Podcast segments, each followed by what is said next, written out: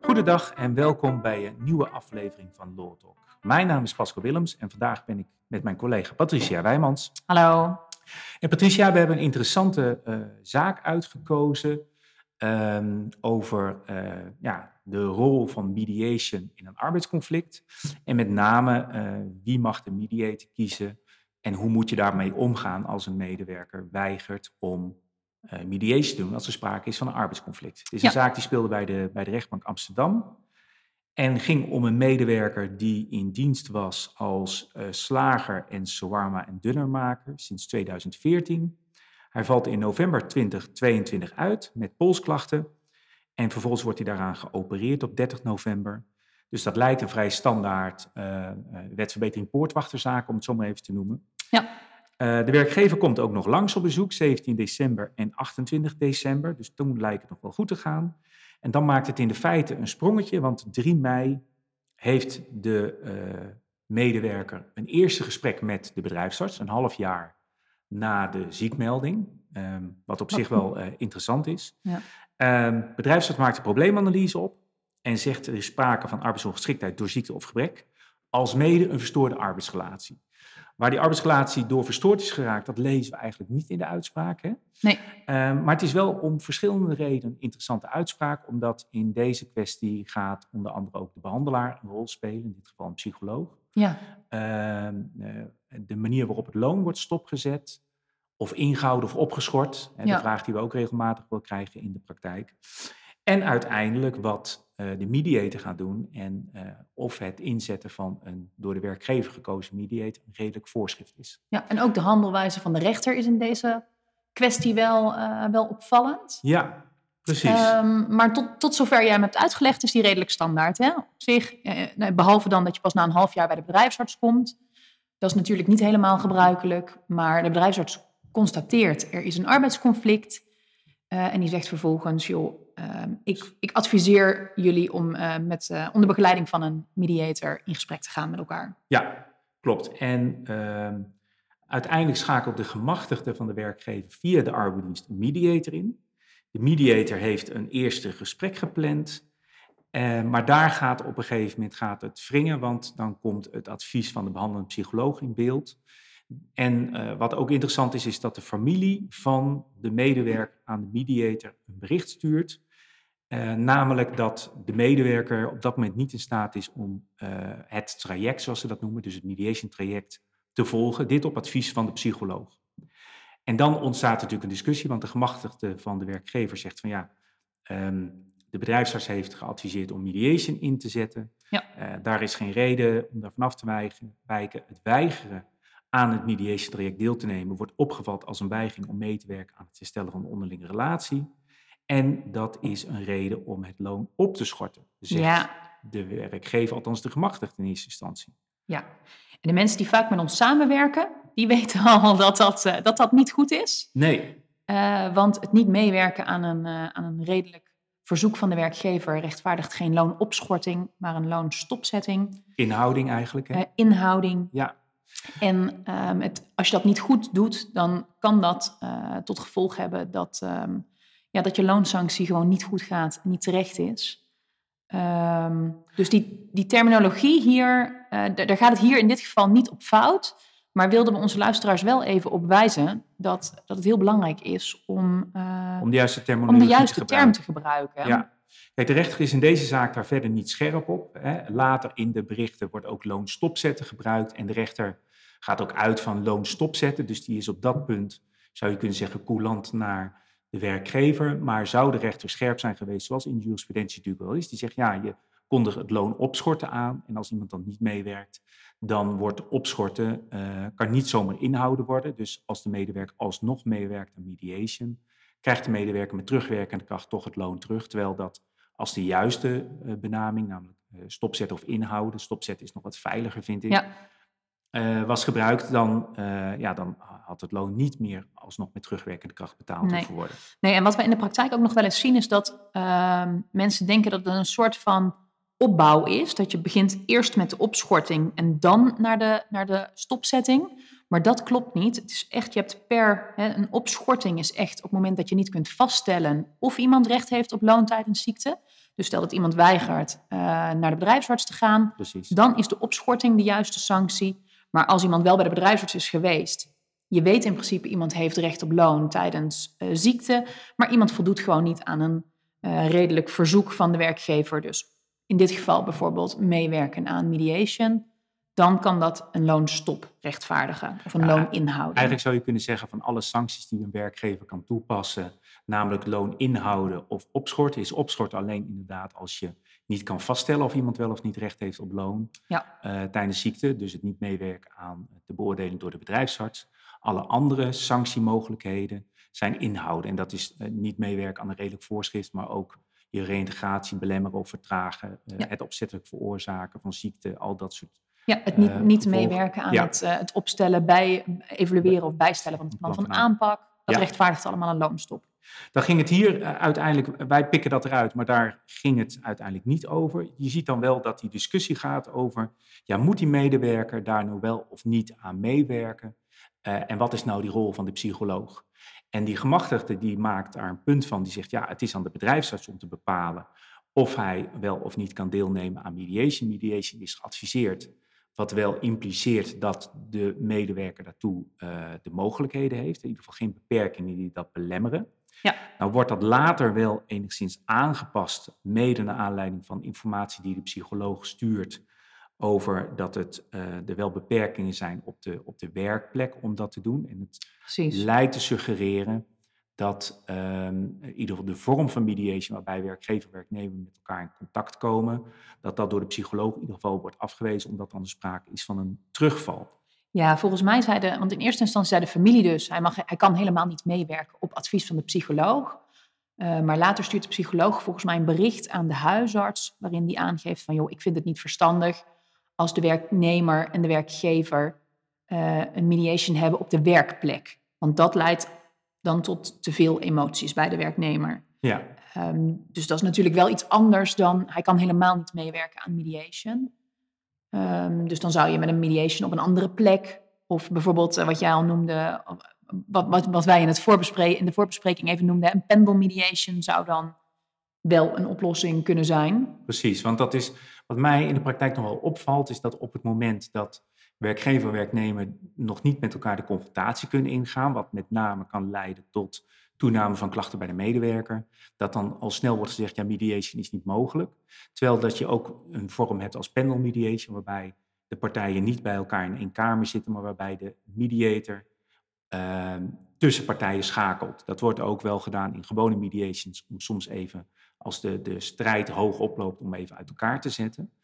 Uh, maar dat is ook een vorm die, die mogelijk is. Ja. En dat lijkt hier uh, in ieder geval niet voldoende inzichtelijk te zijn gemaakt dat die vorm er ook is. In ieder geval de, de medewerker zegt, ik kan het niet.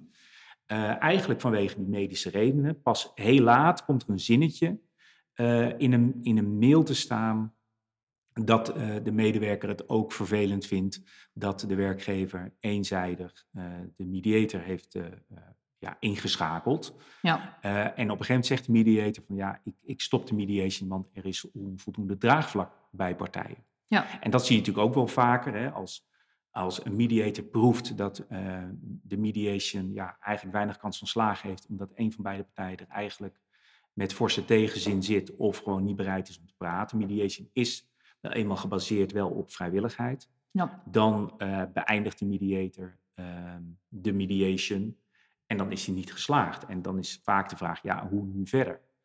Um, in de praktijk kan je dan bijvoorbeeld denken aan een andere mediator. Dat zie je ook in steeds meer uitspraken, valt mij op. Dat rechters niet meteen naar een mislukte mediation, uh, zeker in het begin als mediation vrij snel wordt afgekapt, gaan zeggen, oké, nou ja, nu moet ik maar gaan ontbinden, want uh, het is uh, onherstelbaar beschadigd. Hè. Soms kan het ook in ja, dat er onvoldoende draagvlak is die betreft een mediator. Ja. Uh, of dat ja, de mediator uh, minder feeling heeft met partijen, zodat er soms wel een tweede mediation wordt ja. gewenst. Maar hier was het ook niet van, van zijn plek gekomen. Uiteindelijk zet de werkgever dan het loon stop en komt uh, die zaak bij, bij de rechter. En wat wij interessant vinden is dat die, die rechter gaat de juridische speelveld kaderen door te zeggen, ja, wat eigenlijk de beantwoorde, te beantwoorden vraag is. Of ehm, als de medewerker zou meewerken aan mediation uh, door de werkgever gekozen mediator, of dat een, een redelijk voorschrift is ja. uh, waar de medewerker aan moest meewerken. Ja. ja, en opvallend is eigenlijk dat de medewerker zelf steeds heeft gezegd: Ik kan niet meewerken omdat mijn psycholoog dat adviseert. Dus, dus die heeft niets gezegd, ja, behalve dan ergens op het allerlaatste heeft hij gezegd: Ik vind het niet zo prettig dat uh, dat de mediator door de werkgever is gekozen. Maar eigenlijk nog steeds het argument: ik kan niet meewerken, want mijn medische situatie laat dat niet toe. Mijn psycholoog vindt het niet verstandig om mee te werken aan deze mediation. Ja. Dus je ziet dat die correspondentie ook juist daarop gericht is uh, over het, hè, of de werknemer daar wel of niet toe in staat is. Precies, en die, die opmerking van het is eenzijdig uh, benoemde mediator. Uh, daar is verder geen gevolg aan verbonden. Hè? Niet van daardoor heb ik geen vertrouwen in deze mediator of wat dan ook. Dus daarom kom ik niet. Nee. Uh, en toch pakt die rechter dat haakje om uiteindelijk, we zullen de uitkomst maar meteen verklappen, om de loonvordering wel toe te kennen. Um, omdat hij zegt, ja, het um, eenzijdig benoemen van een mediator is geen redelijk voorschrift. En mijn gevoel erbij is, ik weet niet hoe jij ernaar kijkt, is dat deze rechter dat met name doet omdat hij uh, weg moet blijven van de vraag, is deze medewerker wel in staat tot het voeren van dat gesprek of heeft die psycholoog daar uh, daadwerkelijk wat over te zeggen, omdat de bedrijfsarts uh, niet zegt dat mediation niet mogelijk is. En het lijkt er een beetje op, dat gevoel kreeg ik erbij, dat die rechter wel zoekt naar een argument om die loonvordering toe te wijzen. En het dus gooit op dat redelijk voorschrift, want dat is iets wat hij juridisch ja. kan beoordelen en daar iets van kan, kan vinden. Ja, ik weet niet wat er precies achter heeft gezeten bij de rechter. Kijk, wij weten natuurlijk, eh, wij kennen alleen maar de, de uitspraak zoals die gepubliceerd is en niet de processtukken. Eh, en ook op zitting kan het natuurlijk zijn dat zo'n rechter wel een bepaald gevoel bij een, een zaak heeft. Uh, maar mijn, mijn indruk was een beetje dat de rechter, om wat voor reden dan ook, die werknemer hier heeft willen redden. Ja. Um, dus een beetje heeft toegeredeneerd naar hoe kan ik juridisch zuiver deze, deze loonvordering toewijzen. Want eigenlijk is het natuurlijk een beetje gek dat er helemaal niet, nou ja, in, in de procedure lijkt helemaal niet het standpunt te zijn opgeworpen dit verzoek was niet redelijk, want de werkgever die heeft eenzijdig deze mediator gekozen. En toch grijpt de rechter dat aan om de vordering toe te wijzen. Ja. Dus het lijkt een beetje gezocht. Sterker nog, je kunt je afvragen of de, of de rechter zich wel helemaal heeft gehouden um, aan, aan hetgeen tussen partijen is gewisseld. Um, maar het is wel een goede les voor, voor ons in de praktijk. Nou, de discussie van het eenzijdig uh, benoemen, zeg maar opdringen van een mediator, dat zien we natuurlijk wel vaker. Waarbij dan, uh, juist omdat die onafhankelijkheid van de mediator en de, ja, de, de bereidwilligheid van de medewerker heel erg belangrijk is. Eigenlijk is dat nog steeds het gekke in zo'n situatie. Je moet vrijwillig meewerken aan mediation, maar als je dat niet doet, staat er een sanctie op. Ja, je moet vrijwillig meewerken. Je moet vrijwillig meewerken. Er zit een, een interne tegenstrijdigheid in. Maar wat hier wel interessant is, is als je als werkgever eenzijdig zegt dat wordt de mediator, dat de kans dat je dan als medewerker je daartegen kan verzetten, in ieder geval het traject kan frustreren, als je dat zou willen, daar heb je best wel een punt. Ja. of het altijd in het belang is van de medewerker, vraag ik me af. Want als het, ook al is een eenzijdig benoemde mediator, als dat er eentje is, bijvoorbeeld uit een, een register, NMI-register of wat dan ook, is die onafhankelijkheid in de basis wel voldoende gewaarborgd. Maar dat is kennelijk niet eh, doorslaggevend. Doorslaggevend is ook of er bijvoorbeeld een strijd, eh, een schijn van tegenstrijdig belang of onafhankelijkheid of niet onafhankelijk zijn dan uh, erin zit. Ja, hoe het hier volgens mij ook, want heel vaak werkt het, werken arbodiensten met een bepaalde providerboog, waar ze gewoon een aantal mediators in hebben zitten, of een, een, een organisatie waar meerdere mediators aan verbonden zijn. Dus, dus heel vaak is het ook wel mogelijk. Ik, denk, ik denk dat in deze situatie, het staat er niet letterlijk, maar ik, ik, la, ik lees er een beetje in dat de werkgever gewoon heeft gevraagd aan de arbeidsdienst van joh, welke mediators heb je? En de werkgever heeft er eentje geselecteerd. Dus ik denk dat deze mediator best wel onafhankelijk was. Ja, ik denk dat, dat kunnen we een tipje oplichten, want we kennen de arbeidsdienst. Uh, dus, en we weten wel dat dat, ik denk, in de baas gewoon heel goed zit. Ja. We kennen deze kwestie niet en ook niet de betreffende mediator en zo, maar wij weten wel dat zij daar zorgvuldig mee omgaan. Maar ik denk wel de tip uit deze zaak voor de praktijk is... Uh, dat het gewoon goed is om als je mediation gaat inzetten, inderdaad om gebruik te maken van een, nou ja, je zou kunnen zeggen een, een, een aantal mediators die je benoemt, hè, bijvoorbeeld drie. Nee. Maar ook of een soort pool van mediators. Hè, wat we ook zien bij eh, de bedrijfsartsen voor second opinion. Daar Ja. mag de medewerker, als er geen, nadrukkelijk geen bedrijfsarts in het Arbo-contract wordt genoemd die die second opinion doet. En die, eh, die mag dan niet betrokken zijn bij de arbeidsdienst of bedrijfsarts die de normale verzuimbegeleiding doet. Maar in de praktijk zie je dat er bijvoorbeeld de landelijke pool bedrijfsartsen second opinion wordt genoemd als pool waar de medewerker uit mag kiezen. Omdat Ja. dat ook ja, de medewerker wat invloed geeft op de keuze. Ja, Maar de werkgever zegt, ja, daar heb ik wel voldoende vertrouwen in dat daar dan iets eh, goeds uitkomt. ja precies. En dat zou je in dit soort gevallen ook doen. Wij, wij werken dan eh, samen met het kenniscentrum arbeidsconflicten. En eh, daar weten we ook van dat daar ook een aantal mediators zijn. En daar kan, kan je ook zeggen, nou, als we met het kenniscentrum samenwerken, dan eh, mag de medewerker uit die mediators eh, Ja. kiezen. precies. Ehm, je kan dat ook op, vanuit het NMI-register doen. Ehm, Ja, je zou gewoon als werkgever kunnen zeggen, joh, weet je, eh, mediation is geadviseerd. Hier heb je drie, of nou, er kunnen er ook vier of vijf zijn, mediators waar, waar je uit kunt kiezen. Precies.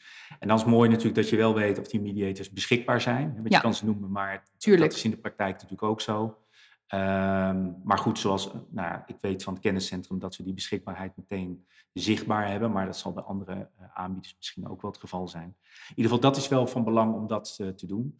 En eh, dat brengt me toch altijd weer bij mijn stokpaardje. Van, ik vind het zo jammer dat organisaties dit niet op voorhand regelen. Want afspraken hierover, en dat kan je op organisatieniveau, dat kan je zelfs op brancheniveau ook doen, die kan je gewoon maken dat in geval van een arbeidsconflict, bijvoorbeeld als er een mediator moet worden ingeschakeld, dat al vast ligt ja, uit welke mediators gekozen kan worden, welke pool, welke provider dat Ja. dan is.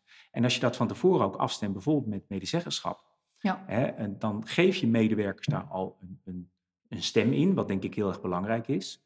Ehm, het collectief hè, in de vorm van medezeggenschap. Als je bijvoorbeeld afspreekt, nou, we gaan met die en die provider dan samenwerken.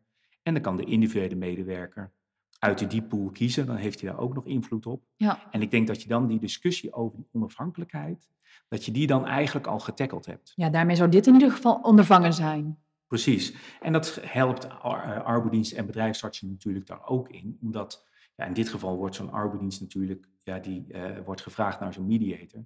Maar ehm, op het moment dat je zo'n pool hebt, dan kan een bedrijfsarts daar ook naartoe verwijzen. Kan ook Ja. zeggen, oké, ik weet dat bij uw organisatie geldt dat en dat beleid op het gebied van arbeidsconflicten. En eh, jullie maken gebruik van die en die pool van eh, mediators of die, dat kenniscentrum arbeidsconflicten. Ja, En daar kunt u uit eh, putten. En dan, is dat, nou dan loopt het daar in ieder geval niet zo snel Ja. op spaak. Wel een interessante zaak, dus vooral omdat je ziet dus dat die rechter ook daar, ja, wat wij natuurlijk in onze praktijk vaak zien, die rechter zoekt naar hoe kan ik naar een bepaalde uitkomst ook op een gegeven moment toeschrijven en welke haakjes kan ik gebruiken. ja, Ehm, maar uiteindelijk gaat het die rechter natuurlijk wel om van ja, is dit in de haak om een woordspeling te gebruiken of niet? En hier vond hij dus dat die loonstop niet, eh, niet terecht was. ja. Bedankt allemaal weer voor het luisteren naar deze aflevering van Law Talk. En eh, we hopen dat jullie het interessant vonden. Als jullie vragen hebben, stuur ze in. We krijgen ze met enige regelmaat. We kijken daar ook naar. Eh, wat mij opvalt is dat altijd eh, hele moeilijke casussen ingebracht worden... waar mensen eigenlijk gewoon graag advies op willen hebben. Eh, we proberen dat wel om te zetten naar een Law Talk... zodat het voor iedereen interessant is. Dus blijf dat vooral doen. En tot een volgende keer. Tot de volgende keer.